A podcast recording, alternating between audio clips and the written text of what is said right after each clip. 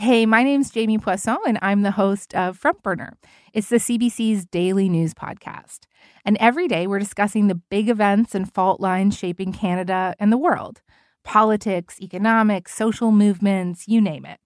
Sometimes we even talk about really fun stuff like the enduring relevance of Lord of the Rings. You can hear Front Burner on CBC Listen or wherever you get your podcasts. This is a CBC podcast. Careful here. Okay. Oh, here we go.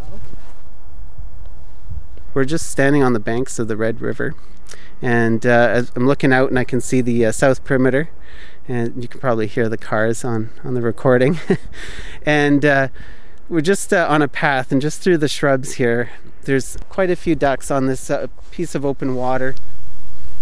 Uh, Just a quick look here. Looks like all uh, male and female mallards. Uh, sometimes, if, if you're Where are you looking? Oh, there. yeah, right there, yeah.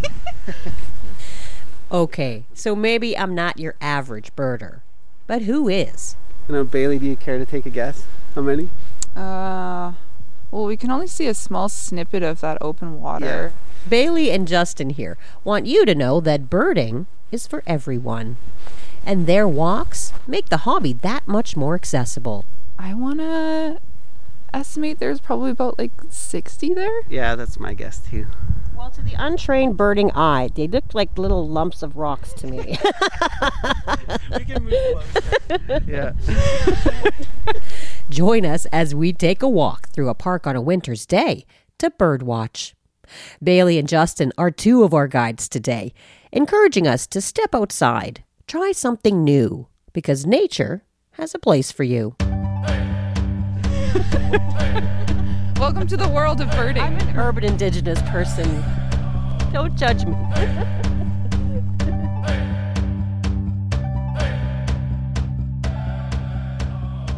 Danse, Anine, Boujou. Hello and welcome. This is Unreserved. I'm Rosanna Deerchild. Today on Radio Indigenous, Sandy Ward grew up with the idea that getting out on the land meant berry picking or hunting. But in the end, it's snowboarding that connects her to the sacred mountain of her people. It's pretty powerful to be able to go up there and introduce myself to the mountain and ski it. Need a little warm up after that run? How about a little maple sugar to sweeten your cup? In the community of Hiawatha, Caleb Musgrave is getting ready for the sugar bush season. So today we're checking traps, uh, getting some materials that I need to make some birch bark baskets for the upcoming sugar bush season. And here in Winnipeg, two birders bring their passion and traditional knowledge to a brand new flock of bird nerds. You're really in the moment when you're out here looking for birds. It's really an active experience for them to to learn how to ground themselves in an urban setting. A return to the land can look like a lot of ways. And while the options are many, opportunities to get involved can seem few and far between. Seeing ourselves represented in the great outdoors is also lacking. But these Indigenous outdoor enthusiasts are making space for all. From birding to boarding, everyone has a ticket to the great outdoors.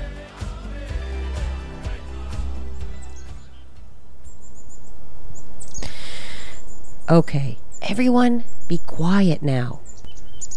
If we hold still long enough and silent enough, one of these chickadees just might perch on an outstretched hand. It's a bit apprehensive right now. Ah, well, no perching today. But those little chickadees were curious. Almost as curious as Justin Rasmussen and Bailey Hendry. They are co founders of the UM Indigenous Birding Club. The club is open to all. They do weekly walks in the warmer seasons and throughout the year hold workshops focused on conservation, community, and the incorporation of Indigenous knowledge into the age old activity of birding. Um, so we're at Kings Park right now. It's a park in Winnipeg, just south of the University of Manitoba campus, Fort Garry campus. Um, and this is where we do a lot of our birding walks for the UM Indigenous Birding Club. We invite uh, students or U of M faculty and staff to join us. Uh, and we usually our walks last about an hour and a half, uh, just to be able to walk here, look at some birds, and then walk back. So, What interested you in birding? well, my my background's in uh, zoology. Um, so a long time ago, I went to school for to study birds, uh, but uh, I've always had a passion for birds. Um, I think it was probably the first summer job I had in university, uh, working uh, closely with birds at the uh, Manitoba Wildlife Rehabilitation Organization. I think that's really uh, what spurred my interest. And Bailey, what about for you? Well, for me, it was it, it all happened during the pandemic, and I feel like a lot of us were feeling a lot of emotions during that time. But for me, I was quite depressed and like I was trying to find ways that were different than what I knew to cope with what I was going through. And uh, I just so happened to kind of look out the window, like I think a lot of us were at the time because we couldn't really go anywhere. And uh, I started noticing these birds that I don't think I really paid much attention to. And I started to notice they were really consistent in being there for me. So I was able to really to really connect with them on a different level than I really expected. And at the time, I was also working with um, my elder who started to bring in birds and we were harvesting birds together. And so I kind of had that um, spiritual connection to them as well. So it kind of just started tumbling from there and I just kind of grew this passion for them and I really wanted to be able to share that joy with other people. So it was awesome that Justin and I get to partner on that in that and be able to share that with others. So And had you met Justin through the birding club or no, we know each other? actually uh, we worked together as uh, student advisors at the Indigenous Student Center. So we were talking about, you know, we we both have this passion. What can we do to kind of invite others to join in on this passion with us and share that joy with other people? So kind of just formed from there. And Justin, were you ha- apprehensive about you know starting a, a birding club as an Indigenous person? Um, actually, no. I I think it just kind of all came together really nicely. I feel like it brought together all my worlds. I enjoy working in student affairs, but uh, bringing in the birds, so my background in birds, but also my indigeneity, and bringing all that together into this club uh, was really important to me. And it, the club is who I am. It's, it's my most authentic self when I'm out here with the club. In terms of wellness, it, it's just getting out on the land. I, I found was so important, and and birds provide just a little bit more than just going for a walk, right? So they you really have to use all your senses you're really in the moment when you're out here looking for birds. Uh, so first you're listening for them, and and then you're you're you know watching for them, and it, it's really relaxing. It really grounds you.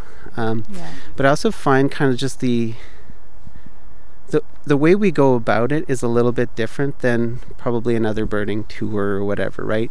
We just don't see that there's a leader to the tour, like our walks. There's no like there's no expert everyone brings knowledge uh, to our walks and shares that knowledge and i feel like it's a real social way of learning but also a very authentic way because we're out there actually looking at the birds we don't want to center western knowledge either. Uh, so people will get like no will have local knowledge that they can share. Uh, so knowledge they've, they've gained from their, like say their grandparents right that just know a lot about these birds. Also we're not here to like police like the proper names for birds or anything like that. Like so if, if someone calls the bird locally that name that is proper knowledge as well. Um, so we- we're, we're really cognizant of respecting all knowledges and bring them all together Yeah. um, I also feel it's really like inquiry based learning. So like we'll be out here, we'll see something, and you know we don't have the answer, but then we're we're asking the questions, right? And I find that's a really cool way to learn too. So in terms of my Métis ancestry, that's that's Yeah. how we went about things. You just you go out and you do things, and that's how you learn about it, right? And and we learn in a more social way than just someone telling us what the knowledge is. So. That, that's what it means to me in terms of it's, it's kind of how we go about it. This is Unreserved on CBC Radio 1, Sirius XM, U.S. Public Radio, and Native Voice 1. I'm Rosanna Deerchild. We'll get back to birding in Winnipeg with Justin Rasmussen and Bailey Hendry later in the show, including their picks for the best bird in the world. Right now, we head west and up the snowy mountains of British Columbia. Whistler Resort. Is synonymous with skiing, snowboarding, and backcountry adventure seeking. It's also on the shared traditional territories of the Squamish Nation and Lil'wat Nation. Sandy Ward, a member of the Lil'wat Nation, grew up about 20 minutes from there. Growing up, she didn't have a lot of access to the mountains like tourists and ski enthusiasts, but something about the mountain and the sport called her. She excelled as a competitive half pipe rider, but these days her passion is the splitboard, which is a snowboard designed for the backcountry. When things get a little rough, the board can split into skis, making it easier to hike uphill and blaze some trail. Blazing trail is something she knows a lot about as the first First Nation splitboard guide in all of Canada. Sandy, welcome to Unreserved. Thank you. Thank you for having me. Well, it's great to have you here. Um, take me to your sanctuary. How would you describe your experience in these mountains? Well, I started snowboarding when I was maybe 15 years old and just immediately fell in love with being outside in the mountains. And um, I started getting into the backcountry, so splitboarding, about maybe 12 years ago. And I just found that it was a better space for me to connect with the land on my own terms in my own time. So I just, I started to learn a lot about like my history and the stories from the Lil'wat Nation just because I was out in the mountains and I'd always kind of wonder who was there before me and what happened here and what did our people use the land for. So it's it's been a really really cool journey and uh, learning a new skill of splitboarding, but also learning about my culture along the way. What kept you from participating in these kinds of activities while you were growing up? Uh, my family wasn't really into skiing as much. We were more into snowmobiles, and I just I didn't have any friends that were into snowboarding when I was a bit younger. So when I got into high school, that's when like kind of my friend group shifted, and they were all skiers or snowboarders from Whistler. So that's it's kind of like what pushed me into getting involved was just peer pressure. well, good peer pressure though, right? yeah. Um, you don't hear a lot about you know indigenous snowboarders, skiers, splitboarders. Um, what is it that keeps indigenous people away from those kinds of activities? I don't know, um, but like growing up and getting involved in the industry, it was kind of weird because I I felt like I'd get a little bit of pushback from people within my nation Hmm. saying that maybe I like I I was doing something that more white people were doing and why was I snowboarding? And then I get people from the the industry itself, uh, settlers that were like trying to be like I don't know, just accepting of me, but it was always kind of felt like tokenism. So I guess that and the my community pressures like were were really hard to deal with. So maybe that's what other youth are going through and just didn't want to push back and just ended up going in, into another career. Mm, well, way to push back yourself right through that mountain. oh yeah. and you know, Mo Currie is, is a mountain known to skiers and snowboarders around the world. Can you share the significance of that mountain from from your perspective culturally? Well, we I've always looked at that mountain and it's it's been just so powerful. It's a big, big, massive mountain and there's a lot of traditional stories that are based around it. So, it's seen as a sacred uh, mountain in our territory. So, it's it's pretty powerful to be able to to go up there and introduce myself to the mountain and ski it.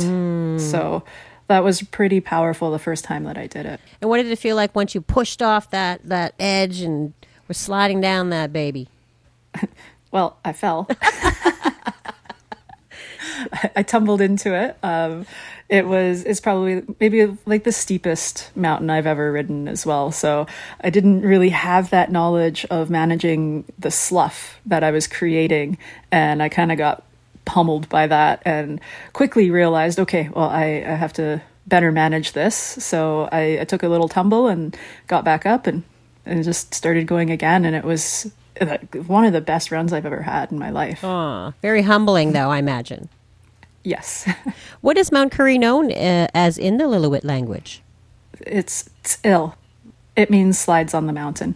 Slides on the Mountain. Yeah. Literally, figuratively, Yeah. spiritually. yes, it's because it's a, such a powerful mountain. It's constantly sliding in the summertime. There's landslides in the winter. It's all avalanches, so it's a pretty suitable name for it.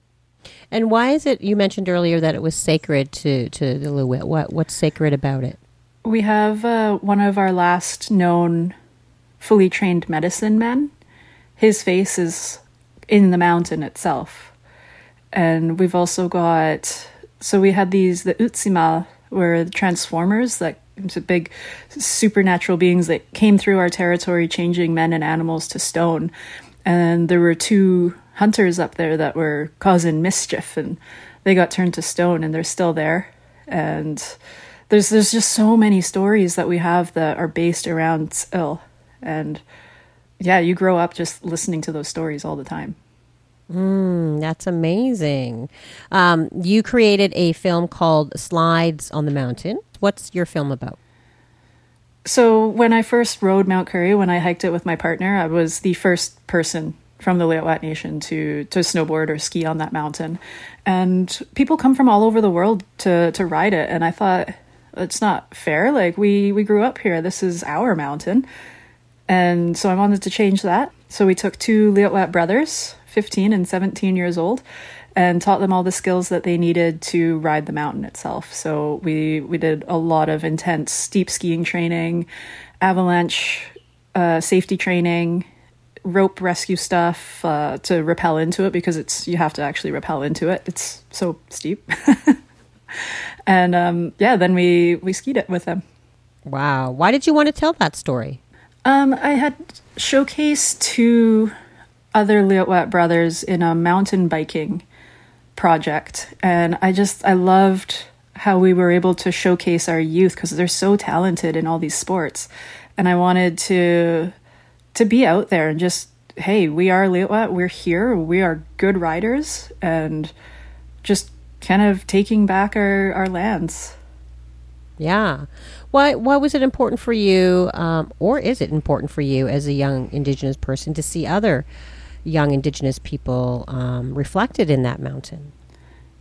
I never had Indigenous role models growing up because I was the only one snowboarding. In my nation, they called me and still call me the snowboarder because I was the only one doing it. And and so we have all these really talented youth, but they don't have those role models that look like them. And I think it's really important that because now all the the younger generation are looking at these two boys and being like, "Wow, they are they're really good skiers. Maybe I could do that too one day." Hmm, absolutely. And in, in, in addition to, you know, the film, um, you are also the backcountry mentorship team leader with the Indigenous Women Outdoors um, organization. What's that organization all about?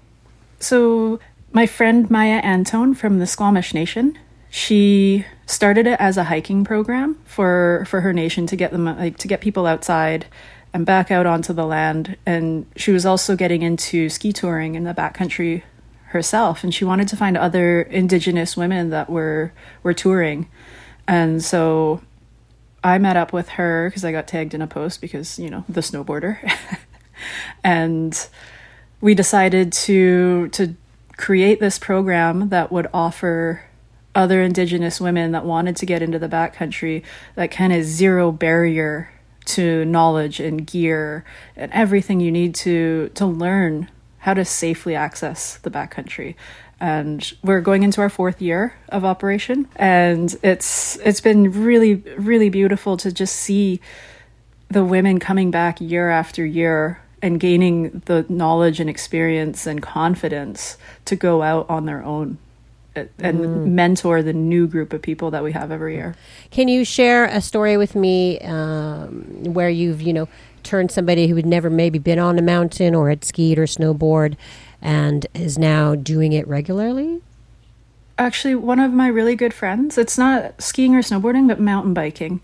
She was in a really rough place in her life and she came to IWO for a mountain bike program that I had organized and she'd never done anything like that before but now she's in love with it and she's actually a, a guide for me in the youth program. So we have we offer our participants the opportunity to uh, go for like guiding certifications and instructing certifications, and they'll often come and help out with the youth programs, which is amazing. And that's what this lady has done, and she's completely like turned her life around. And it was just really beautiful to watch over the last, I think, three years. Why do you think that, that that connection that you that you make and others in your organization make with the youth or the women and with the mountain? Why do you think that that connection changes lives? It's just getting out onto the land. Like, I feel like we're always taught that we need to be out on a more traditional sense, berry picking or or hunting or or things like that when we can just go out and have fun on it too, you know? And I think it's really empowering to be able to go out and experience the mountains in a not so traditional way and and just enjoy mm-hmm. it with your friends. What do you think w- it will take to get more young people or you know women or you know anybody from your nation from your community participating in all of the backcountry that that your area has to offer? We are working on it right now. I'm running some programs with Arc'teryx Academy in a couple of weeks that are specifically for local Indigenous youth that want to learn how to split board or ski tour. And we have another program uh, through the same academy for the IWO crew to gain more experience and confidence in leading. So just having those programs is making that shift and it all started with Aaron Marchant from Squamish Nation, who started the First Nation snowboard team back in 2003. Mm. And we're seeing a huge shift in who goes skiing and snowboarding. There's like we we run our program every Sunday, and we have I think it's like 70 or 80 youth that show up. Wow, that's amazing. So the re- reaction and the response has been um, big, I suppose. It's grown so much. When I started with them in the first year, there was like 12 of us. And now we've got like 70 youth on the mountain every weekend. That's beautiful. Yeah. And what did these youth tell you, uh, you know, the, after the first time or second time or 100th time that they've been down? They love it. I I've been teaching with the program for I guess maybe like 18 or 19 years and to see the kids that I taught 19 years ago are now instructing for the program. It's really cool. Like, I, I just love seeing the happiness each day that we mm. get to go out. And the kids, they might come from a traumatic background, and getting them out on the mountain, you see them smiling and laughing. And it's just really, really amazing. It's, it's the same with the, the mountain bike program that I run. Some of the kids are coming from really, really dark spots. And to get them out and they're just so stoked is is beautiful. Uh, earlier, you had said that um, you know you you you're known as the lone snowboard, the snowboarder, but now you you've brought in a whole sort of generation of, of new snowboarders. So when you're at the top of that mountain now and looking down and seeing the path that you've literally created, what are the things that you see and think about? I'm pretty proud that I stuck with it after being told that it wasn't a space for me. Like literally, I was hitchhiking and a guy told me that I would never be a splitboard guide because I was a split boarder. and that wasn't a thing um, back then, anyways, like t- 12 years ago. Uh, but having that perseverance to push through and push back with all of the negative comments that I've received, I'm really, really proud that the kids don't have to go through that today. Mm, absolutely. And what is your hope for the future of this mountain and of snowboarding and being on it and connecting with that, you know, that land that is, is part of your people. I really hope that we see more of the youth go towards a career in the outdoors, and it is happening. There were, have been a couple of of girls from the the youth program that have come up to me and asked, "How do I get a job in the outdoors like you?" And so things are changing, and it is becoming a more of a space for us, and to just to have local people teaching the local kids this is going to be so cool. Like the kids are going to see that that's an opportunity for them. Mm, that's amazing. Thank you so much for sharing some of that with us today. Thank you for having me. Sandy ward is a member of the lilwat nation. She is an avid snowboarder, mountain biker, and climber, and she co leads the backcountry mentorship team with Indigenous Women Outdoors. Oh boy, Canada. Canada. Well, doesn't it derive from Agunyika word? It's village. As Indigenous people, we are used to our stories getting a little twisted. So listen up as we set the record straight. I'm Kaniehtiio. Please join me as we hear from dozens of Indigenous people. Together, we will decolonize our words and our minds on the Telling Our Twisted Histories podcast. You can find episodes on the CBC Listen app or wherever you get your podcasts. You're listening to Unreserved on CBC Radio 1, Sirius XM, US Public Radio, and Native Voice 1. I'm Rosanna Deerchild, the cousin who cannot work her binoculars. Oh yeah, that's a They're lot moving look. now, I see. There's a couple of them, or a few of them. I'm back on my walk with Justin Rasmussen and Bailey Hendry. This time, learning about how to spot a woodpecker. Uh, it's tough to see. Um, we're not that close Well, you're to good. it, but yeah, it, it's jumping up in the trees there. So a lot of birding is is just staring up at trees. Yeah. so you hear the bird, and then you stare up at the tree, and you look for movement. And it's easier when there's no leaves. So right now it's pretty good. And then eventually you'll see the bird hop, and then you keep your eyes on it, and you put your binoculars over your eyes, and then you'll be able to see it. But that's probably we'll see other hairy woodpeckers. Uh, so that's probably not the best look we'll get today. So. We'll get back to Justin Rasmussen and Bailey Hendry later in the show. Today, we're getting outside and meeting Indigenous nature enthusiasts who are empowering others to connect with the land. You split the tree almost in half. For 16 years, Caleb Musgrave has been teaching people how to survive in the bush through his company, Canadian Bushcraft. But right now, it's almost sugar bush season. And you'll find Caleb getting ready to tap the maple trees, collect the sap, and make some yummy maple sugar. He's happy to teach you, but first, you gotta find him. Probably my best one. Oh, you okay? Yeah. I'm good. There's left man behind. The back road to the camp where Caleb sets up his sugar bush has seen better days. It's a long, winding dirt road covered in potholes and lined on either side by cattail filled marshland. The camp is located within Hiawatha First Nation on the north shore of Rice Lake in southern Ontario. Our producer, Rhiannon Johnson, grew up here. She drove down that bumpy road to see how Caleb is preparing for the sugar bush season. But first, he had a little surprise to show her before they went off into the woods. Oh yeah, we definitely got one. Oh my god. Okay, I just gotta break that hole a little bit bigger. Caleb is chipping away Oh, at some the ice from around a culvert in the marsh. This is one of the places where he sets up winter animal traps. So this is a wajashk or jashk. This is a muskrat. And what he catches, he gives to elders who can no longer trap for themselves. I've caught 15 out of this culvert so far, just this one trap in the last three months, uh, and they've all been going to Uncle. Let's head into the camp now to hear what else Caleb is doing to prepare for the sugar bush. Anin bojo indigenous cause bazuna shian dorem, Mississauga Nishnabed and Pimada Skoldeong and Donjaba. Um, my name's Caleb from Hiawatha First Nation, Mississaugas of Rice Lake, and we're in my sugar bush here in the community of Hiawatha. And uh, we're just kind of exploring, seeing what's going on right now. That's kind of what I do. So today we're checking traps, uh, we're getting some materials that I need to make some birch bark baskets for the upcoming sugar bush season. I'm just going to chop at the base, push it over, chop on the other side. So sugar bush is a beautiful place in the woods where you have this kind of mixed hardwood eco- eco- ecosystem or ecology that you have different kinds of trees growing in. But the number one that one that we're looking for is the sugar maples. Uh, red maple will work as well. Silver maple can work as well, but the sugar maple has the most sugar content. And so we come into these woods and they'll be, you know, shaded in by hemlock trees and sometimes white pines and spruce, but mostly hemlocks.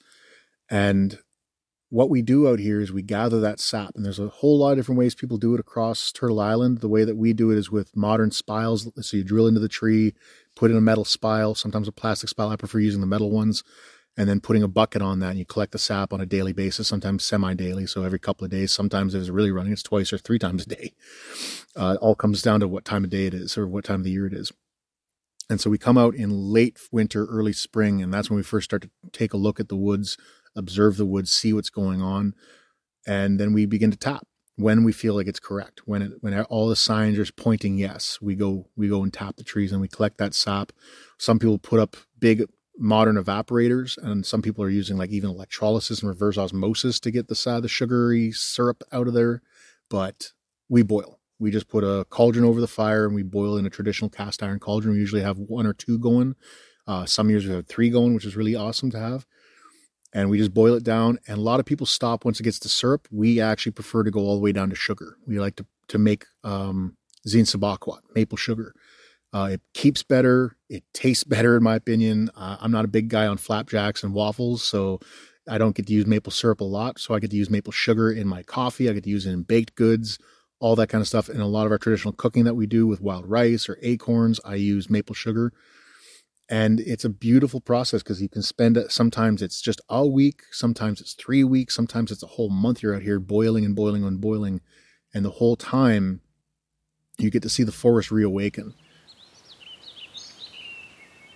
Ziigwan is one of our words for early spring in the language, and it's talking about that life coming back into the trees. It's talking about the sap flowing. And that is our new year as Anishinaabeg people. That's our new year, not, you know, January 1st. It's Ziigwan. And so when we get to that time of Ziigwan, it's literally watching everything come back to life.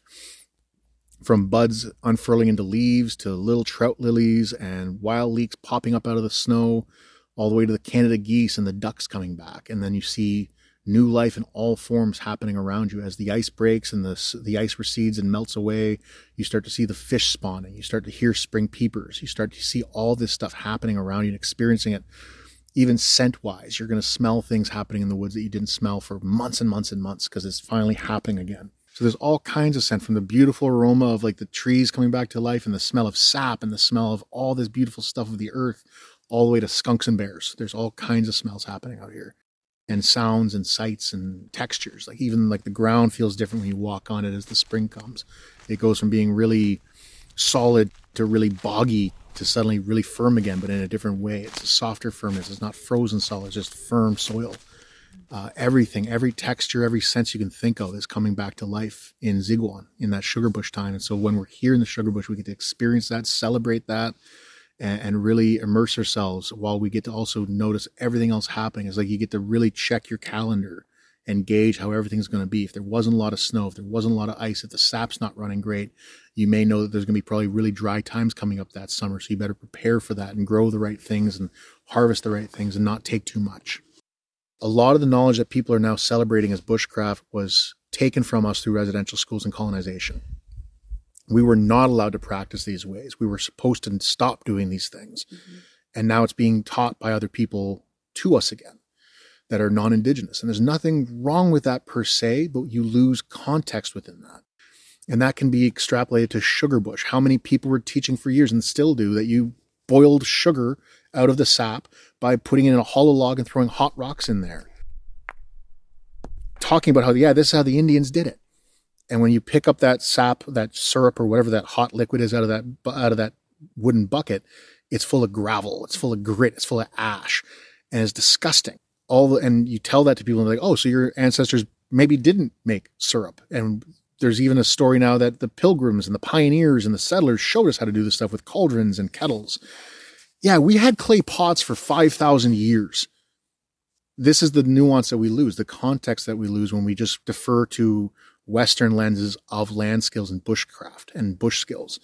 And so learning that nuance and learning the real context comes from spending time with our elders, spending time with knowledge holders of our communities, and learning the details that you have to know to make things work. Either you're going to have delicious syrup at the end, or you have a toxic compound that's going to get a lot of people sick at best. If you spend time on the land with indigenous people, we have that context often from generational knowledge that we that we carry mm. ourselves or that we learned along the way. I didn't learn all this sugar bush stuff from people in Hiawatha. I learned some from people in Hiawatha. I had to spend time in Michigan. I had to spend time in Manitoba. I had to spend time in Northern Ontario, Quebec, learning these things from a lot of different people. And so going to indigenous knowledge holders of bushcraft, survival skills, whatever you want to call it, traditional lifeway skills, whatever it is, is paramount if you want to truly grasp what is going on on our landscape. But if you want to really dip your toes in and fully understand how to live here, You got to learn from the people who've lived here since time immemorial. And that's the real goal here for Canadian Bushcraft and myself. I'm big on trying to share language. I am not fluent in any way, shape, or form, but I spend a lot of time with amazing knowledge holders of the language, and I try to glean from them what I can. And so, whenever we're running a sugar bush workshop or a trapping workshop or uh, ricing workshops, anything like that, we try to integrate language. We try to integrate our history as well. My background uh, academically is anthropology, as well as uh, what's often referred to as ethnobotany, which is a human relationship with plants. And so, anytime I can bring in our history, bring in our traditional ways of doing things, we do.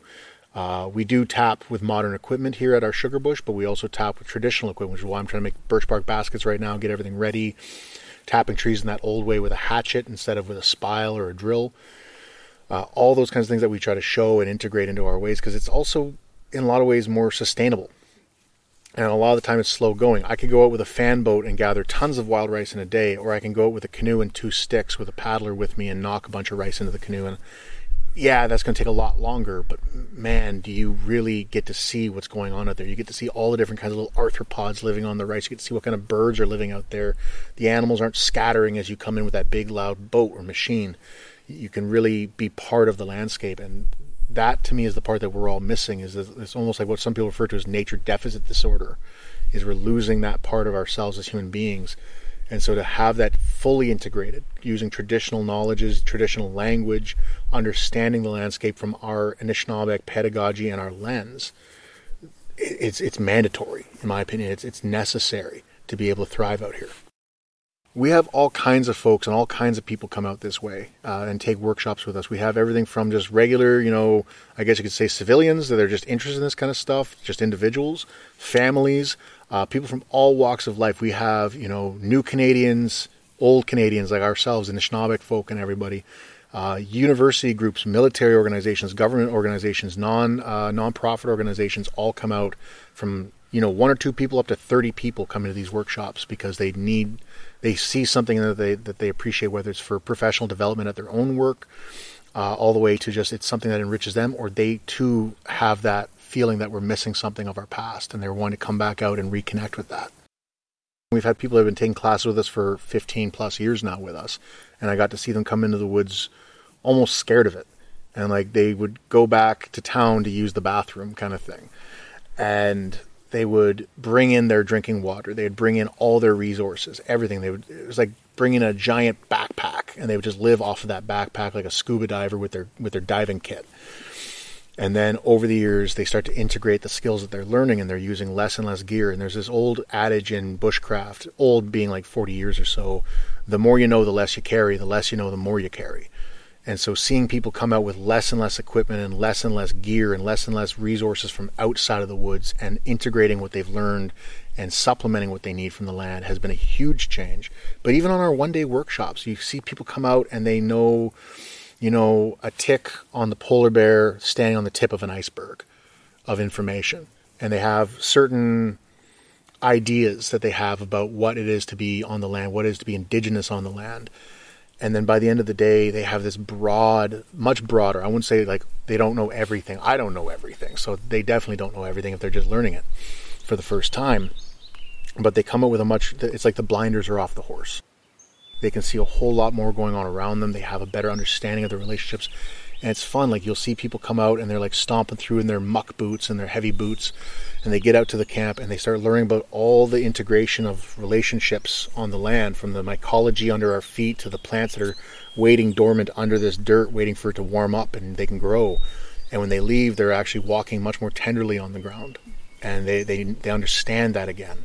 And it's not that they had to learn it they had to relearn it we all have this knowledge it doesn't belong to me and i'm giving it to you it already belongs to you you already have it you just need to relearn it reconnect with it come Sugarbush, I'll tell people this is my favorite thing to do. This is my favorite time of year. And then we get we get into August and it's almost ricing season. I'll be like, this is my favorite thing to do. And as soon as the snow falls and the ice starts to form and I can go out and trap, I'm like, this is my favorite thing to do. And in the summertime, picking berries is my favorite thing to do. But yeah, sugar bush because it's our new year, it's like it holds a really special spot to me because this is like, in a lot of ways, one of the most sacred things you can do oh, there's a fa- there's a good quote that I've heard for years now. The land is ceremony, and so I come out here and I'll have you know 50 people with me, five people with me, or I'm completely alone, and I have the exact same feeling of joy because I'm in Ziigwan. I'm out there on the land. I'm tapping the trees. I'm observing the animals. I'm observing the lifestyle, the life cycle of the land. And that is so much joy in there. But it, that also comes back to ricing and acorn harvesting and growing food and, and everything else I do. I enjoy all of it, or else I wouldn't do it. This was where my grandparents hunted, trapped, and sugared. This is where my great great great great grandparents hunt, trapped, sugared, and riced and everything else. And so being on this specific section of land in the community has always been just a a reconnect for me and a, a big emotional um, joy to see this place kind of being put back to the use it used to have. Um, being on the land is where I feel calm. Being on the land is where I feel whole. Being on the land is where I feel safe. Caleb Musgrave is Mississauga Anishinaabe from Hiawatha First Nation. This is Unreserved on CBC Radio 1, Sirius XM, U.S. Public Radio, and Native Voice 1. I'm Rosanna Deerchild. Let's get back to our walk and conversation with the two leads of the UM Indigenous Birding Club. Bailey Hendry and Justin Rasmussen started the club a few years ago for students and faculty looking for a nature break in their day and to share their passion for birds. We didn't know who was going to show up. We want to reduce barriers to participating in birding, right? So we want to reduce all barriers. For our birding walks, we don't take RSVPs or anything. If you show up, you feel like birding that day, you come. Uh, we, we meet at the Louis Riel statue at 11:30. How very cultural. Yeah, it was yeah. at uh, yeah, 11:30. It was on Wednesdays last year. This year we're changing it to Thursdays. So people show up. We have binoculars for them. We go for a walk, uh, and we just try to get you know people to see a few birds and and start enjoying it. You mentioned earlier that you, you came to birding because of because of the COVID mm-hmm. um, lockdown.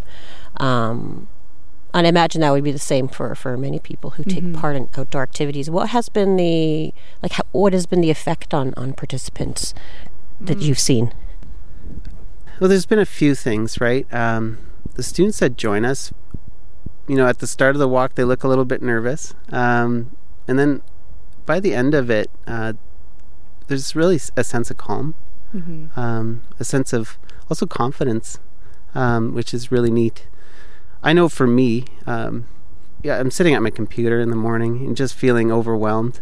I'll take like a quick, you know, my lunch break out here, and I can go back, and I just feel so much more relaxed, so much more like everything's put back into place, right? Uh, so much more grounded and just ready to to move forward. So, and I really hope that students feel the same way as well. Mm-hmm. Um, the other effect too is uh, really building a sense of community. It's kind of neat, but like we're in a very like hierarchical institution at the U of M. Uh, but when we come out here on bird walks, so we have you know we have deans, we have faculty, we have staff, we have students that come out, but we kind of shed all those titles, right? And we're just people, kind of having like a real experience together not having to worry about you know i'm supposed to be so such a way because I'm, you know, a dean or something. So yeah. it, it's really neat and it's really good for community building because we can connect on such a human level, uh, just being in nature, just experiencing beauty, right? Yeah, that shared experience I think is really important to our club. Mm-hmm. Um, another thing that I see too happening is the folks who are joining us um, who might not have like that awareness of you know that grounding awareness they're able to really tune into their five senses when they're with us. So that's what kind of leads to that calmness. We can actively see them doing that work, mm. even if it doesn't really feel like they're doing any work. It's really an active experience for them to to learn how to ground themselves in an urban setting. So I feel like it's easy to go to like Birds Hill Park and like obviously you're in the bush, you're like, wow, this feels awesome. Um, but it's totally different when you're in an urban park. Mm-hmm. Yeah. Can you tell me about what kind of protocols you follow, the bird community?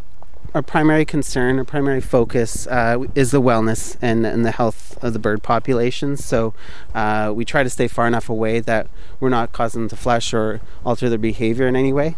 Uh, so that's why we use binoculars. We can keep our distance, and uh, we don't use playback, things like that, uh, just to make sure we're we're not interfering with with their daily lives, right?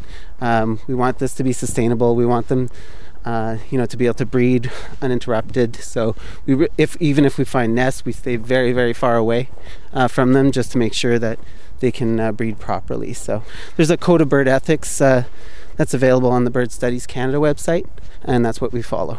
Yeah. And when you say playback, what is what does that mean? Uh, playback would just be bird calls. It, it often attracts birds because they're like, "Hey, who's this in my territory?" Uh, so then they'll come try to check it out. We, we don't do that. We try to be as as invisible as possible when we're Yeah. out here. Yeah. We also uh, have uh, sometimes we'll bring our cameras out as well. Like both Justin and I have um, Nikon cameras that we use to get photos for our Instagram, and um, it's the same deal with bird photography. We also try not to bait our animals as well. Like we don't want to throw seed out and then sit really close to it and then you know try and bait them to get photos of the birds we try to get them as naturally as possible in their habitats that they feel most comfortable in Mm. Let's talk about favorite birds. What's your favorite bird and why? Oh, without a doubt, it's the northern saw-whet owl. Um, just because they are so. They're, all- I mean, they're extremely cute. They're they're surreal. When you find one, they're just perched on a branch. They're a tiny little owl, and uh, it, it just doesn't feel like they should exist. Like they're so cool. So that's that's why they're my favorite bird. They also migrate fairly long distances, uh, which I find kind of cool for an owl. So and for you, Bailey? For me, it's by far the white-breasted nuthatch. Um, it's a bird that's here all year round, um, which I think is why I've kind of grown a fascination for them because they're just always there. And in the winter, they're super fluffy. Like they fluff up their feathers. They're so chunky looking, and they're really, really cute. Um, and I love their calls too. They kind of the way that I describe it is they kind of sound like clown horns when they're Clown calling. Yeah, horns. it's very cute. Um, and they also have really beautiful, intricate plumage, which I think is just really beautiful to look at. Um, I love f- taking photos of them because I just just think they're like one of the most beautiful birds out there. Justin likes to say that I'm like connected to them in a way because I'm always the first one to point one out when I'm out there. So, yeah, It's your it's your sacred animal. yes. Let's talk a little bit about the language around um, birding and birds in general. Um, how important is it to include or incorporate or acknowledge indigenous, you know, names for some of these beautiful birds? I think it's super important. Um, I I think that if we don't acknowledge it, we're going to lose that, and um, that's a you know one of the things that Justin and I really talked about when we first started this club was preserving that knowledge and uplifting that knowledge so people can hear more about it, because there are names for birds that have been around for thousands of years, and uh, I don't think a lot of people know about that. So I think it's really important that we share these traditional names, and whether it be in Anishinaabe no- Moan or Michif, whatever language we're talking about, I think it's really important because our youth need to hear these things. Mm. Justin, what can you tell me about the growing call to change the names of birds, which are, you know, often named for those who quote unquote discover them? Well, first, I'd just like to say that I, I think indigenous, like, there's indigenous knowledge on a lot of birds, right? So, like, I studied uh, uh, brood parasitism. So, those are birds that lay their eggs in the nests of other birds uh, and then leave the parental care up to this other species. So, they never actually raise their own young or, or hatch their own eggs, so or build a nest. So, the thing is, is indigenous folks have known about this for millennia, but we kind of see it, you know, well in the literature, you know, who was the first to report it. But so I always try to make sure that I acknowledge, you know, the indigenous folks that knew about this knowledge whenever I talk about any bird species or anything we know about birds. Uh, in terms of the, the names, I think going to functional names is uh, is definitely the way to go. And I, I- don't think it'll be that difficult. I mean, we've changed names in the past before that were like problematic names. And functional names makes it more accessible for more people to get into birding and to enjoy all the benefits of it. I also think the indigenous names, we really need to go that way as well. Um, I uh, did some work luckily in New Zealand. The bird guide, the official bird guide for New Zealand, has both the English and the Maori names, which I find absolutely amazing. Uh, so I'd like to see that in our North American guides eventually. So, When you say functional names, what do you mean? well, uh, just kind of like names that describe the bird, right? So, like red-headed woodpecker would be a you know functional name. Its head is red, so it makes it you know it's very descriptive, right? So it's functional. What advice would you give someone who who loves birds and maybe wants to start birding? How would they start, Bailey? That's a really good question.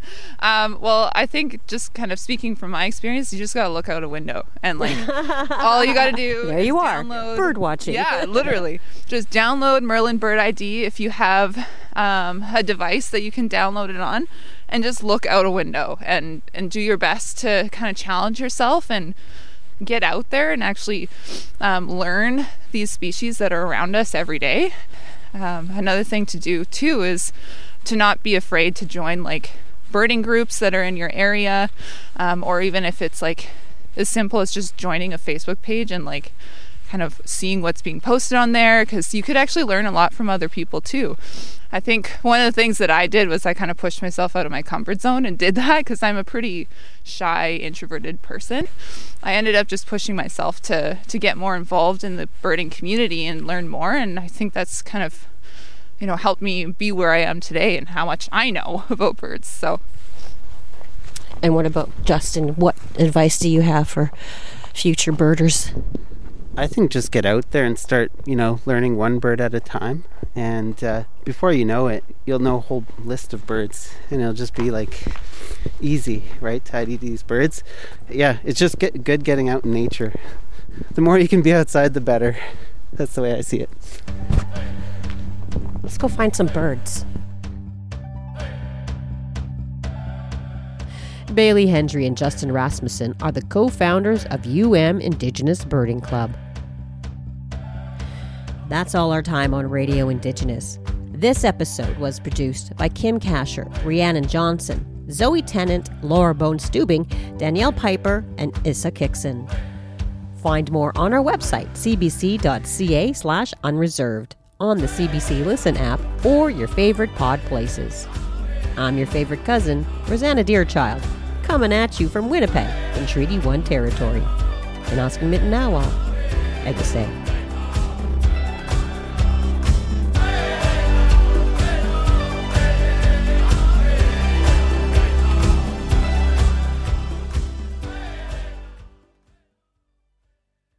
For more CBC podcasts, go to cbc.ca slash podcasts.